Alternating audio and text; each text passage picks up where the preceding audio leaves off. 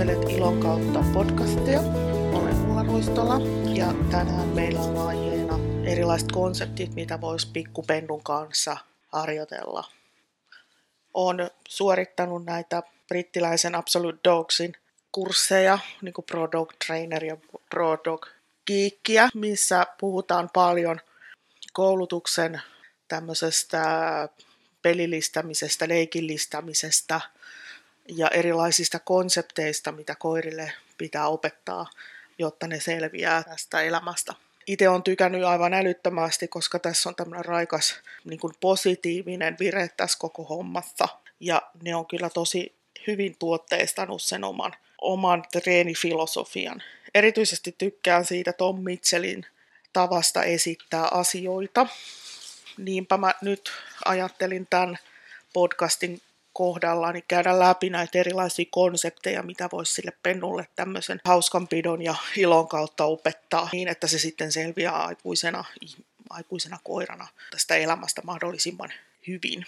Tom aina aloittaa kaikki esityksensä tällaisella, että every puppy has a brain. Vaikka ei tunnukaan siltä aina, niin jokaisella koiralla ja pennulla on aivot. Ne aivot on rakentunut erilaisista tämmöisistä rakennuspalikoista tavallaan, jotka voidaan niin nähdä erilaisiksi konsepteiksi ja erilaisiksi taidoiksi. Ja niitä on nyt useampia ja käyn läpi niitä sitten tuossa kohta. Mutta jokainen näistä konsepteista on sellaisia, että niitä voi kasvattaa ja kehittää sillä koiralla tai pennulla. Jokaisella no, yksilöllä on omat tämmöiset haasteensa. Niitä voidaan sitten vahvistaa niin kuin eri tavalla. Et jos on vaikka itsehillinnässä haasteita, niin voidaan harjoitella sitä. Ja jos on taas, taas itsevarmuudessa haasteita, niin voidaan harjoitella sitten sitä. Nämä on niin kuin muokattavissa ja niitä voi niin kuin myöskin koulutuksella muuttaa. Tätä voidaan ajatella sillä lailla, että aivoillakin on tämmöinen lihasmuisti ja sitä voidaan niin kuin kehittää. Sitten siinä on vielä niin, että koska kun koirilla on erilaisia haasteita ja ne on erilaisia persoonia, niin niillä ei ole siis yhtä ainoata vastausta, mitä voidaan tehdä kaikkien koirien kanssa täysin samalla tavalla koska ne on erilaisia vähän samalla tavalla kuin lapsetkin, että, että se mikä toimii yhdellä, niin ei toimi toisella ja kaikella, kaikkia lapsia ei voi kerta kaikkiaan kasvattaa samalla tavalla. Itellä on esimerkiksi kaksi kappaletta nepsylapsia, eli nämä on tämmöisiä neuropsykiatrisia haasteita omaavia lapsia, joilla on on siis äh, erilaisia haasteita niin kuin, niin kuin ton itsehillinnän ja tunteiden kanssa. Puen siitä, että mikä on kunkinlainen haaste, että kummallakin on ADHD toise, toinen on vielä autismikirjossa, niin heille ei kerta kaikkiaan sovi sellaiset kasvatustavat, mitkä sitten monesti liittyy näihin lapsiin, jotka esimerkiksi on täysin normaaleja siltä aivotoiminnaltaan. Et, et, eihän nämä lapset ole sairaita, sillä tavalla, mutta periaatteessa normaaleja lapsia, mutta tämmöisiä erikoiskäytöksiä on kuitenkin kummallakin. Samat jutut pätee myöskin koiriin, että jos yksi koira on tällainen, niin se toinen koira ei, ei olekaan tuollainen. Ja niitä ei voi siis käsitellä ihan samalla tavalla. Et itse esimerkiksi omissa koirissa, niin toinen on valtava optimisti ja happy go lucky koira ja toinen on, on taas oikein pessimistien kantaäiti. Ei niitä ole koskaan voinut käsitellä samalla tavalla, koska ne ei ole, ei ole päästy niin kuin parhaaseen lopputulemaan. Et mulle tämä Absolute Dogsin lähestymistapa on niin kuin ollut semmoinen tavallaan hyvin valaiseva sitä kautta, että mä olen ymmärtänyt, että, että se koira ei ole mikään vaistoeläin, vaan että et se on ajatteleva ja tunteva ja olento, jolla on erilaisia käytösmalleja. Siihen voidaan vaikuttaa sille positiivisesti oikeilla tavoilla muotoilemalla sen koiran käytöstä. Tosiaan kaikilla koirilla on siis oma semmoinen lähtötasonsa ja sitten niillä on myöskin semmoinen oma set niitä taitoja, mitkä se on perinnyt vanhemmiltaan. Ja sitten niitä konsepteja, miten toimii missäkin tilanteessa. Tosiaan näitä konsepteja on useamman erilaisia ja niitä voi siis muotoilla, niitä voi tavallaan hoitaa ja sitten niitä voi kehittää pelaamalla erilaisia leikkejä ja vahvistamalla erilaisia asioita, mitä se koira tekee. Eli ensimmäinen konsepti täällä on tämmöinen kuin arousal up, eli kiihtymys ylös. Se on tällainen, mikä kertoo tästä koiran reaktioista. Ja se kiihtymys ei aina kerro siitä, että mikä siellä on se tunne siellä pohjalla. Tosi joskus kyllä, mutta usein ei. Eli siellä tunne voi olla turhauma, Sitten siellä voi olla pelko, siellä voi olla innostus ja sitten siellä voi myöskin olla tämmöinen ylistimulaatio. Se, että se koira ei pysty ajattelemaan ollenkaan, että se on niin kiihtynyt. Joskus me joudutaan niin kuin harjoittelemaan koiran kanssa sitä, että, me voidaan nostaa sitä sen virettä jollain tietyllä tavalla, esimerkiksi leikittämällä. Ja se on ihan hyvä harjoitellakin. Mutta sitten taas joillain koirilla ei ole siis tämmöistä, tai ne on hyvin herkästi kiihtyviä, niin niille onkin tärkeämpi se, että me harjoitellaan siis tätä arousal downia, eli vireen laskemista. Tässä tämä on niin kuin tosi kriittistä siinä suhteessa, että kun joku on, tapahtuma on ollut, niin olisi hyvä, että se koira pystyisi itse tulemaan alas sieltä kiihtymyksestä ja laittaa itsensä tämmöiseen rauhalliseen mielentilaan ja samalla myöskin siihen mielentilaan, missä se pystyy ajattelemaan. Eli nämä on sidoksissa toisiinsa sekä se kiihtymys ylös että alas. Nämä kuuluu niin kuin siihen samaan, että harjoitellaan sekä kiihtymyksen nostamista että kiihtymyksestä alas tulemista. Mutta seuraava konsepti on sellainen, mikä on ihan super tärkeä kaikille, niin on tämä rauhallisuus. Rauhallinen koira on onnellinen koira ja rauhallinen koira on myöskin hyvin käyttäytyvä koira. Et suurin osa näistä tämmöisistä käytöksen haasteista liittyy siihen. Silloin tämä rauhallisuuden puute on se sydänongelma tai haaste siellä kaikessa käyttäytymisestä.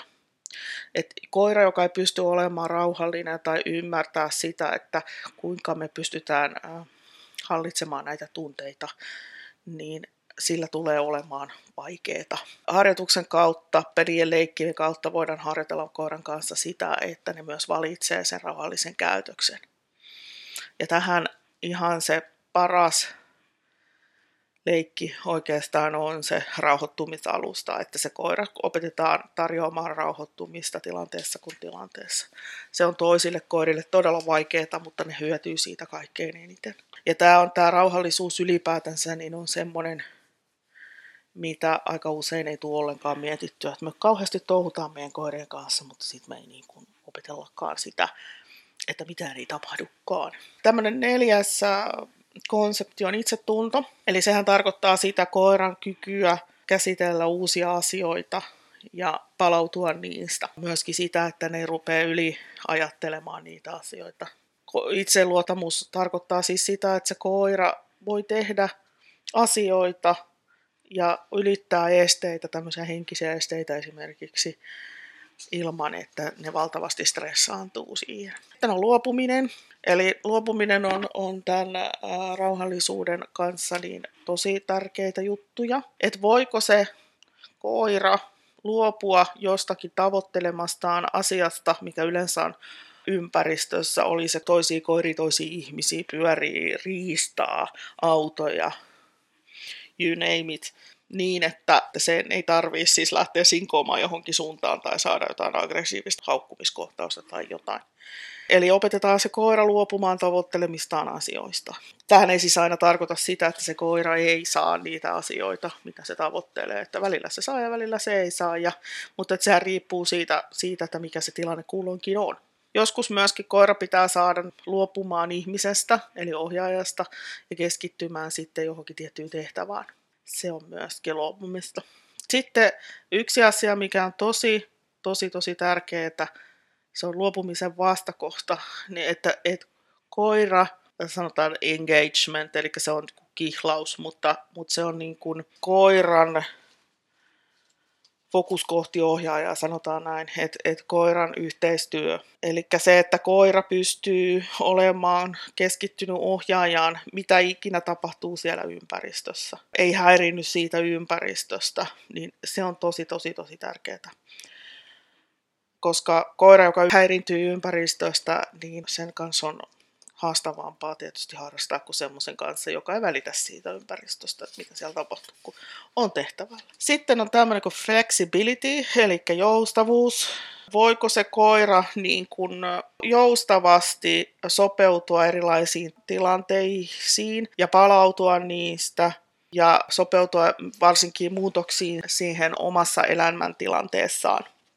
Voiko se suhtautua ja toimia niissä tilanteissa vaikka, vaikka ne on uusia.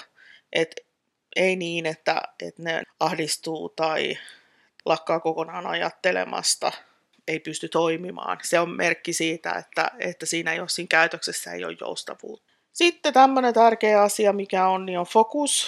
Että pystyykö koira keskittymään ja pysymään tehtävällä tai keskittymään ohjaajaan. Siis tämä fokus voi liittyä kohti ohjaajaan tai sitten tähän tämmöiseen eteenpäin suuntautuvaan fokukseen, eli esimerkiksi noutotehtävissä tai kun koira lähetetään linjalle, niin sen koiran fokus pitää siis olla siellä etumaastossa sillä linjalla ja siinä tehtävässä. Et jos ei se koira pysy siinä tehtävällä, niin silloin se ei ole fokuksessa. Kun koira on fokuksessa, niin silloin se pystyy ajattelemaan selkeästi ja toteuttamaan niitä ohjeita, mitä ohjaaja antaa. Et jos ei koira ole fokuksessa, niin, niin, niin siitä ei tule mitään.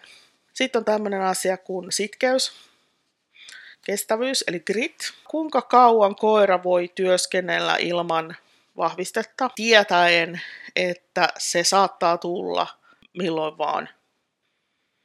Eli tämmöinen kestävyys on sellainen, jota voidaan rakentaa koiraan. että sitähän ei useinkaan pennuilla ole luontaisesti, mutta että sitä voidaan niin kuin kriteeri, kriteeriä hitaasti nostamalla ja tehtäviä hauskuudella, palkitsevuudella sitten kasvattaa sitä asiaa. Tähän liittyy myöskin se semmoinen niin kuin juoksukestävyys ja hakukestävyys ja tällainen. Sitten itsenäisyys, että pystyykö se koira työskentelemään kaukana ohjaajasta ja kuitenkin vastaamaan ohjaajan vihjeisiin. Ja pystyykö se koira työskentelemään yhtä hyvin siinä lähellä kuin kaukanakin. Kuinka responsiivisia ne on siinä, mitä ne tekee. Ja sitten myöskin tämä, että, että pystyykö ne sitten niin kuin tekemään itsenäisiä ratkaisuja siellä kaukana, jos sitä vaaditaan. Sitten uudet asiat on myöskin konsepti. Uudet tavarat, uudet näkymät, uudet tuoksut, uudet paikat. Jotkut koirat, niin niille on vaikea niin kuin sopeutua uusiin paikkoihin tai tehdä uusia asioita tai ylipäätänsä asioita uudessa paikassa. Eli se on niin kuin tärkeää, että harjoitellaan koiran kanssa myöskin sitä, että, että ne uudet asiat ei ole niin kuin pahoja asioita. Sitten on optimismi. Mikä on sen koiran suhtautuminen tilanteeseen ja odottaako se sitä potentiaalista palkkioa tai potentiaalista epäonnistumista tai näin. Osa koirista niin ne on selkeästi pessimistejä ja ne pelkää sitä, että ne ei niin kuin vaan onnistu tai ne tekee väärin tai näin. Että tämmöinen kympin tytön tai pojan syndrooma on olemassa oikeasti myös koirissa. Sitä optimismia voidaan vahvistaa koirissa. Sitten on tällainen kuin lähellä pysyminen, eli proximity. Eli se liittyy siis siihen, että tykkääkö se koira hengailla siinä ohjaajan lähellä. Ja kuinka lähelle se haluaa tulla ohjaajaa. Ja kuinka se liittyy siihen sen itsevarmuuteen siinä tilassa ja kuinka se kokee itsensä siinä turvalliseksi. Et osa koirista ei esimerkiksi haluaisi olla ihan tosi lähellä ohjaajaa niin kuin esimerkiksi vaikka perusasennossa, että mullakin toinen koirista on sellainen, että, että jos se saisi itse valita sen, että missä asennossa se istuisi perusasennossa tai missä, ei millä etäisyydellä se istuisi perusasennossa, niin se istuisi varmaan metrin päässä. Eli voidaan vahvistaa siis näitä kaikkia asioita, niin kuin esimerkiksi seuraaminen, perusasento ja sitten vaikka spanielihaku, ne liittyy kaikkiin tähän näin, että se koira oikeasti haluaa olla lähellä ohjaajaa ja pysyä siinä myöskin. Ja tämä saattaa olla myöskin ihan kriittinen siihen luokse tuloon, että jos se koira ei halua olla lähellä ohjaajaa, niin se ei halua myöskään tulla luokse. Mutta tätä voidaan niin kuin hauskasti harjoitella. Sitten itsehillintä. Tämä on aika iso juttu. Koiran tämmöinen kyky kontrolloida itseensä erilaisten palkkioiden läsnä ollessa. Se voi olla siis mitä tahansa, lelut, ruoka, ihminen, leikit, häiriöt, riista, toiset koirat, kaikki tällaiset näin. Tämä on todella tota, tärkeä asia myöskin näille meidän liittokoirille. Ja tämä liittyy usein siihen, että ne koirat ei pysty luopumaan asioista. Ja sitten tämä myöskin liittyy siihen impulsiivisuuteen. Sitten on tämä ajattelu kiihtyneenä, thinking in arousal. Eli on olemassa leikkejä, joilla voidaan harjoitella koiran kanssa sitä, että ne osaa ajatella myöskin silloin, kun ne on todella todella kiihtyneitä. Tämä esimerkiksi liittyy näihin ylösajavien seisojien tähän ylösajo nostotilanteeseen, että kun niillä on nämä metsästyskäyttäytymisketjun käytökset on kor- yleensä korkeavireisiä käytöksiä. Ne koirat, jotka ei pysty siinä tilanteessa ajattelemaan, niin ne pitää erikseen opettaa siihen. Eli tämä liittyy myöskin tähän vireen laskemiseen ja rauhoittumiseen. Sitten on myöskin tällainen turhauman hallinta, se on myöskin konsepti. Voiko koira kestää sen, että se ei saa sitä, mitä se haluaa ihan välittömästi? Oli se mitä tahansa. Oli se noutoja, ruokaa, ihmisiä, riistaa. Eli että koira pystyy niin kuin hallitsemaan sen turhaumaansa. Ja tätä voidaan myöskin erilaisilla leikeillä sitten vahvistella. Se on niin kuin kiinnostavaa mun mielestä. Ja sitten nyt jos täältä pitäisi erityisesti valita ne semmoiset konseptit, mitkä olisivat erityisen tärkeitä, niin siellä olisi tuo vireen laskeminen, sitten on rauhoittuminen ja itseluottamus, joustavuus, itsenäisyys, uudet asiat, optimismi ja sitten tuo lähellä pysyminen. Että nämä olisi niinku sellaiset, mitä pitäisi pohtia siinä, kun sitä nuorta pentua siellä kotona sitten kouluttelee ja harjoittelee ja leikkii sen kanssa, että mikä on se, mitä halutaan. Nämähän tietysti vähän vaihtelee sen kyseisen yksilön kanssa. Eli täällä olisi nyt kymmenen tällaista leikkiä, mikä on siis tosi vaikea kyllä kuvata tällä tämmöisessä podcastissa, mutta yritetään. Eli täällä on tämmöinen kaksi jalkaa jollakin tasolla. Eli se voi olla joku joku jakkara tai se voi olla jumppatyyny tai se voi olla semmoinen blokki tai se voi olla mitä tahansa nyt keksiikään, vaikka tuommoinen vati tai jotain. Se, että se koira ja se pentu niin pystyy laittamaan etujalkansa erilaisien asioiden päälle, se vahvistaa ensinnäkin sen koiran itseluottamusta ja myöskin lähellä pysymistä, optimismia ja fokusta. Eli sitä koiraa ruvetaan palkkaamaan siitä, että se asettelee tassujaan erilaisten asioiden päälle. Se on tämmöinen hyvä itseluottamuksen kasvattamiseen. Sitten on tämmöinen kuin positiivinen parittaminen. Mitä tahansa uusia asioita se pentu näkee, niin sille sanotaan, että hyvä, tai käytetään palkkasanaa, vaikka jes tai wow tai joo, ja sitten palkataan sitä koiraa.